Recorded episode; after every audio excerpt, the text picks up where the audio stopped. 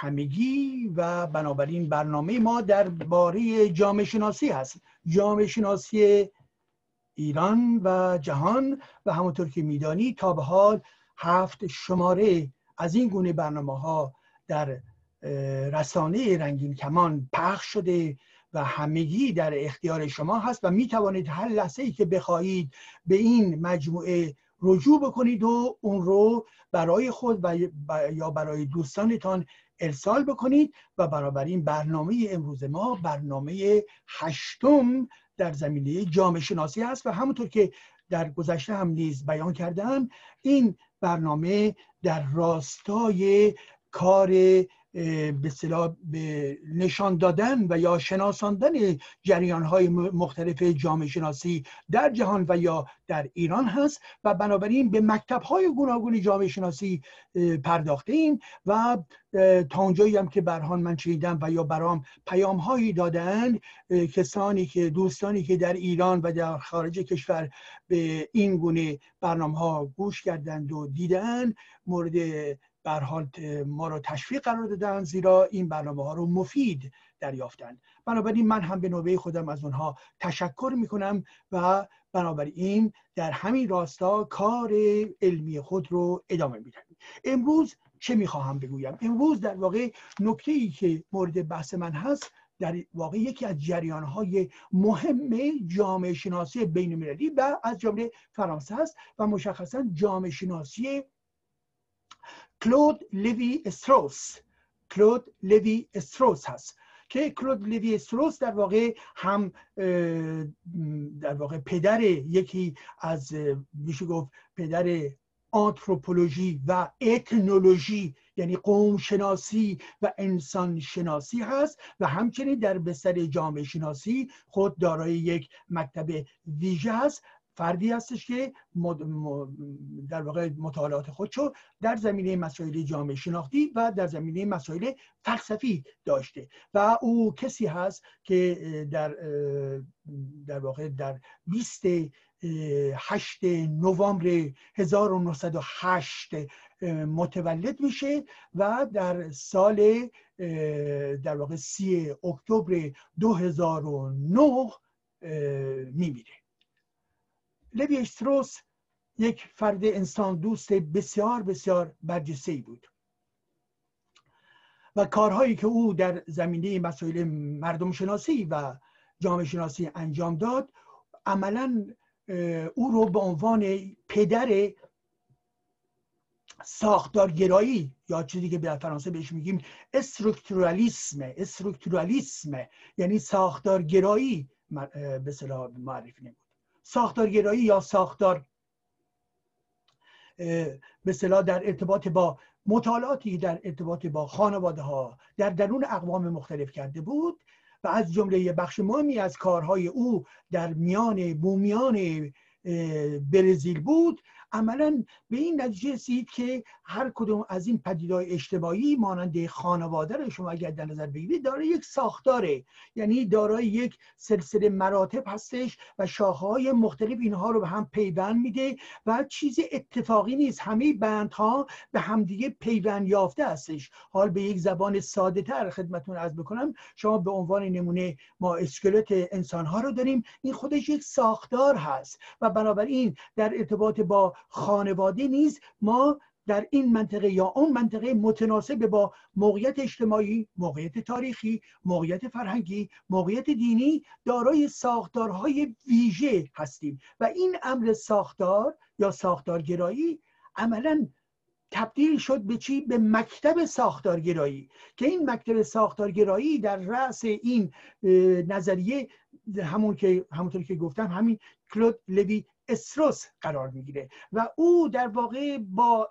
اعتبار به اعتبار همین کارهای قومشناسی و جامعه شناسی که بر پایه ساختارگرایی انجام داد خود نیز منبعی برای چی؟ الهام در زمینه های دیگر شد. یعنی ساختارگرایی در زمینه فلسفی تاثیر گذاشت ساختارگرایی در زمینه ادبیات تاثیر گذاشت ساختارگرایی در زمینه حتی اقتصاد تاثیر گذاشت و ساختارگرایی در زمینه روانکاوی تاثیر گذاشت و بنابراین یعنی اینکه این مدل رو گرفتن که ببینن که آیا خانایی داره که با در رشته های گوناگون که انسان ها به این ترتیب بتونن فکر بکنن به این ترتیب بتونن در واقع مفاهیمی که در جستجوس هستن رو بتونن گیر بیارن.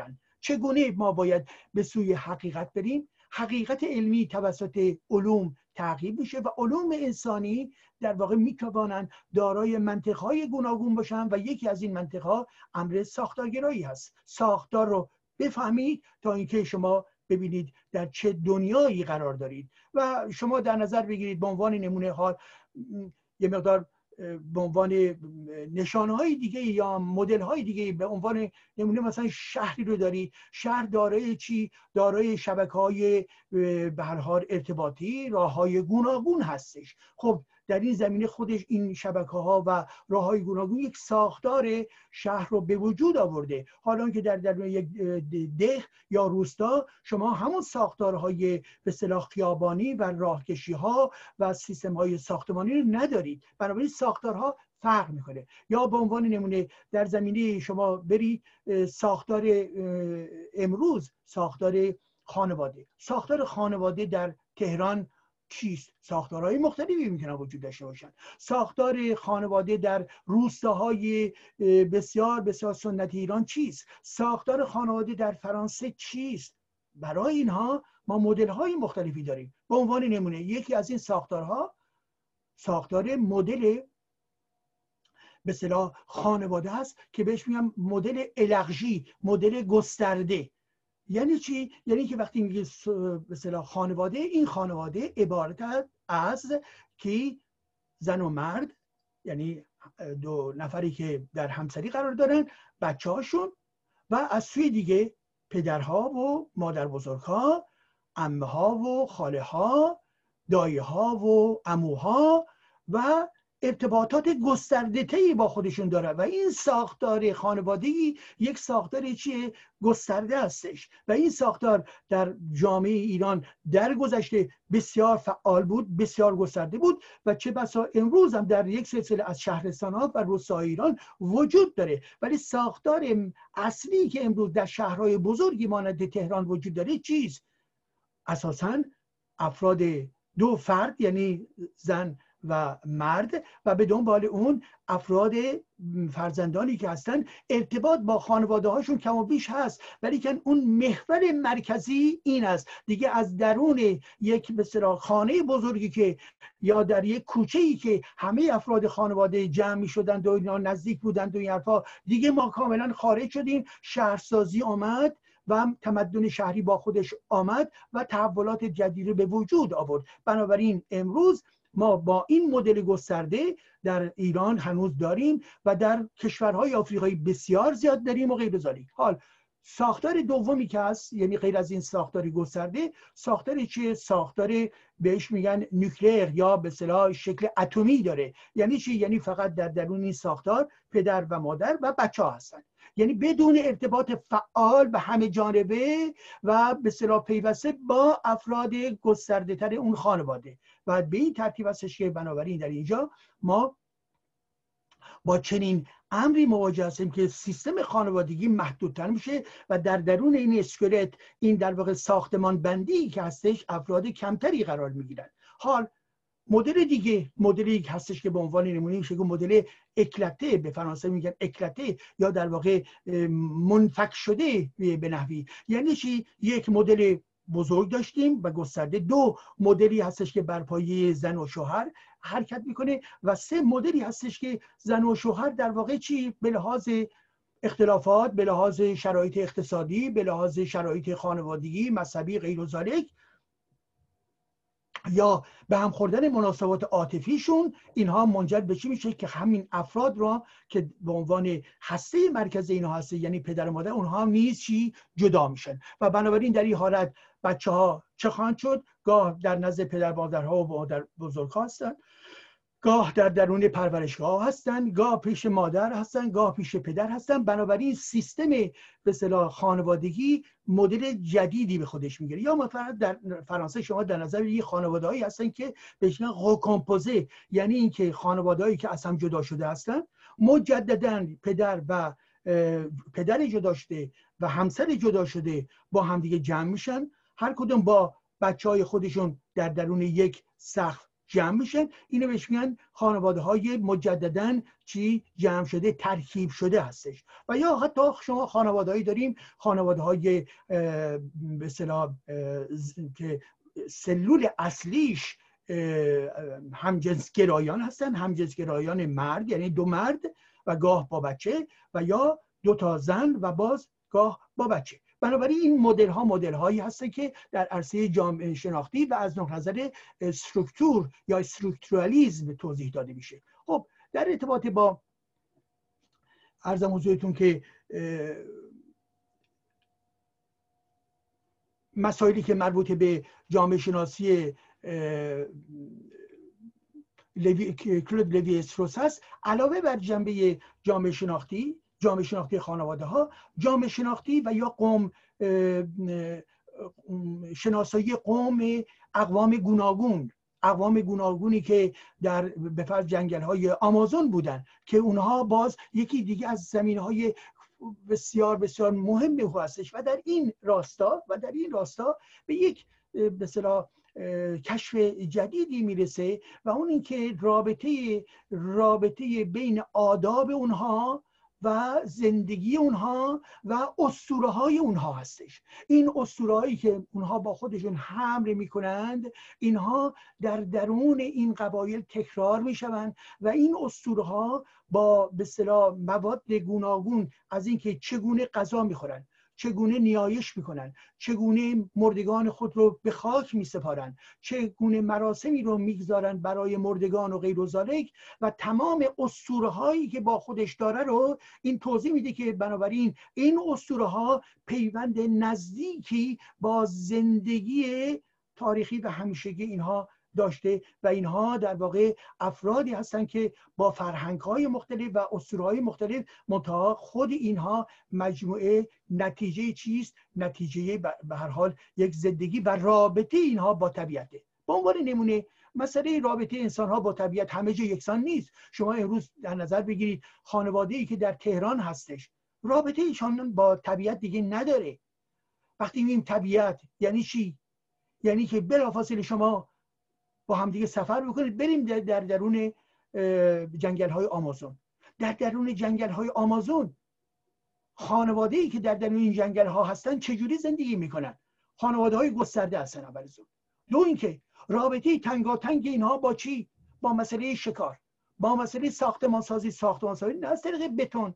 بلکه از طریق تمامی به چوب و امکاناتی که در داخل خود اون جنگل وجود داره. نوع بازی هایی که می‌کنن نوع تفریحاتی که دارن تمام ذهنیت اینها با جنگل در واقع درامیخته است. حال آنکه شما وقتی میرید در درون شهر و در واقع دیگه مدل دیگه در زندگی دارید از این محیط خارج شده اید. پس بنابراین حال در درون این محیطی با, جنگ بین خانواده و افراد و طبیعت رابطه تنگا تنگی وجود داره در ضمن اسطوره ها در ضمن اعتقادات در ضمن باورهای دینی که اینها با خودشون هم می‌کنن یا آینی که با خودشون هم می‌کنن ارتباط تنگاتنگ با چی داره؟ با همین جنگل با همین در واقع جانوران با همین به صلاح گیاه گوناگونی که در اونجا وجود داره.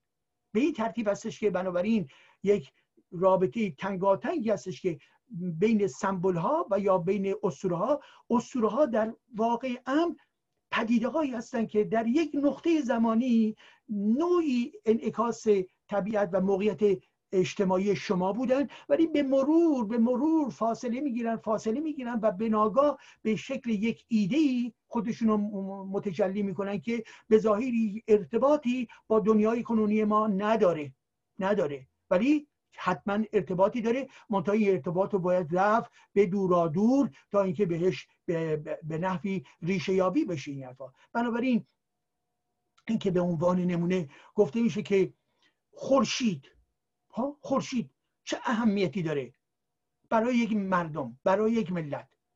خب شما نگاه بکنید خورشید در فرهنگ ایرانیا در ادبیات ایران در قطعه های در واقع شعری ایران. خورشید این معنای ویژه‌ای داره. ماه چه معنایی داره؟ آب چه معنایی داره؟ اینها با میترائیز ارتباط پیدا می‌کنن. یعنی با سیستم های آینی مردمان بسیار بسیار گذشته که اگر امروز برخورده در واقع مهرامیزی بین عناصر و بین انسان ها وجود داره در ضمن از این راه دور به این جامعه رسیده است. خب با توجه به این زمین ها هستش که البته اگر فرصتی باشه در یک بار دیگه من به ایشون برمیگردم. از میان به کارهایی که او کرد یعنی لوی استروس انجام داد به ما اجازه داد که در واقع کلید بخشی از معماهای زندگی رو بفهمیم. چجوری مسئله خانواده ها مسئله اقوام مسئله عملکرد در یک جامعه و غیر و و بنابراین او از کتاب های معروفش که در واقع پایان نامه دکترای او بود کتابی هست که امیدوارم نمی‌دونم به فارسی ترجمه شده یا نشده ولی ظاهرا هنوز نشده. تحت عنوان ساختارهای ابتدایی خیشاوندی. ساختارهای ابتدایی خیشاوندی که در سال 1943 نوشته شد. و و همچنین این علاوه بر این کتاب کتاب های دیگه هست مانند تریستوتروپیک. تریستوتروپیک. اینه.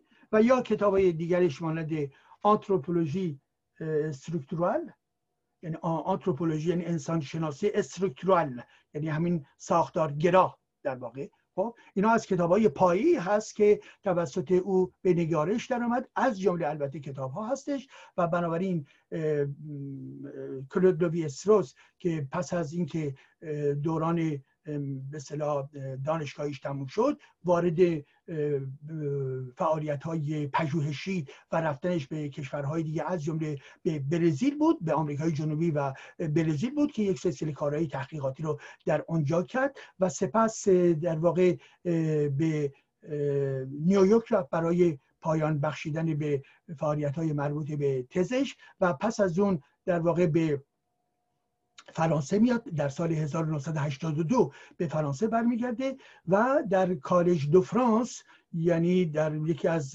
معتبرترین به صلاح نهادهای تحصیلات عالی در فرانسه کالج دو فرانس هستش که او به کار خودش ادامه میده یعنی تدریس می‌کنه و پس از اینکه این فعالیت رو انجام میده وارد فرهنگستان زبان در فرانسه میشه که در اونجا کارشون برای به واژه کار روی واژه ها هستش و بالاخره از جمله کارهایی که می‌کنه از جمله انتقادهایی هستش که بر تئوری های زیگموند فروید و امیل دورکیم در واقع می و به این ترتیب از خودش یک به میراث بزرگی رو به, به, به, به وجود میآوره و این میراث بزرگ که از جمله در این کتاب در واقع کتاب هایی که در اینجا من نشون دادم اینجا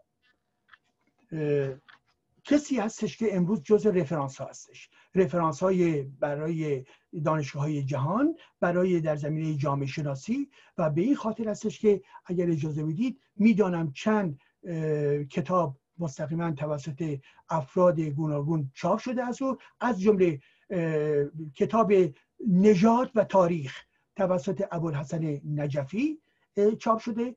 استوره و معنا توسط شهرام خسروی و همچنین استوره و تفکر مدرن از فاضل لاریجانی و همچنین بالاخره توتمیزم توسط مسعود راد. اینها ترجمه به فارسی هستش و وجود داره. و بنابراین اگر دوستان بخواهند این رشته فکر و کار رو در ارتباط با کلود لوی استروس انجام بدن و ادامه بدن می‌توانند به اون کتاب ها رجوع بکنن و شاید یک بار دیگه ما مجبور باشیم که به این برگردیم به لوی استراس برگردیم و رابطه او رو با فروید و رابطه او رو با امیل دورکیم که هنوز توضیحشون ندادیم مجددا به این مطلب نیز بپردازیم. بنابراین این بود درباره یکی از جامعه شناسان بزرگ و همچنین انسانشناس و همچنین قومشناس یعنی کلود لوی استروس. بنابراین برای شما آرزوی سلامتی و تندرستی دارم. تا نوبتی دیگر و درباره یک مکتب دیگر در زمینه جامعه شناسی. متشکرم.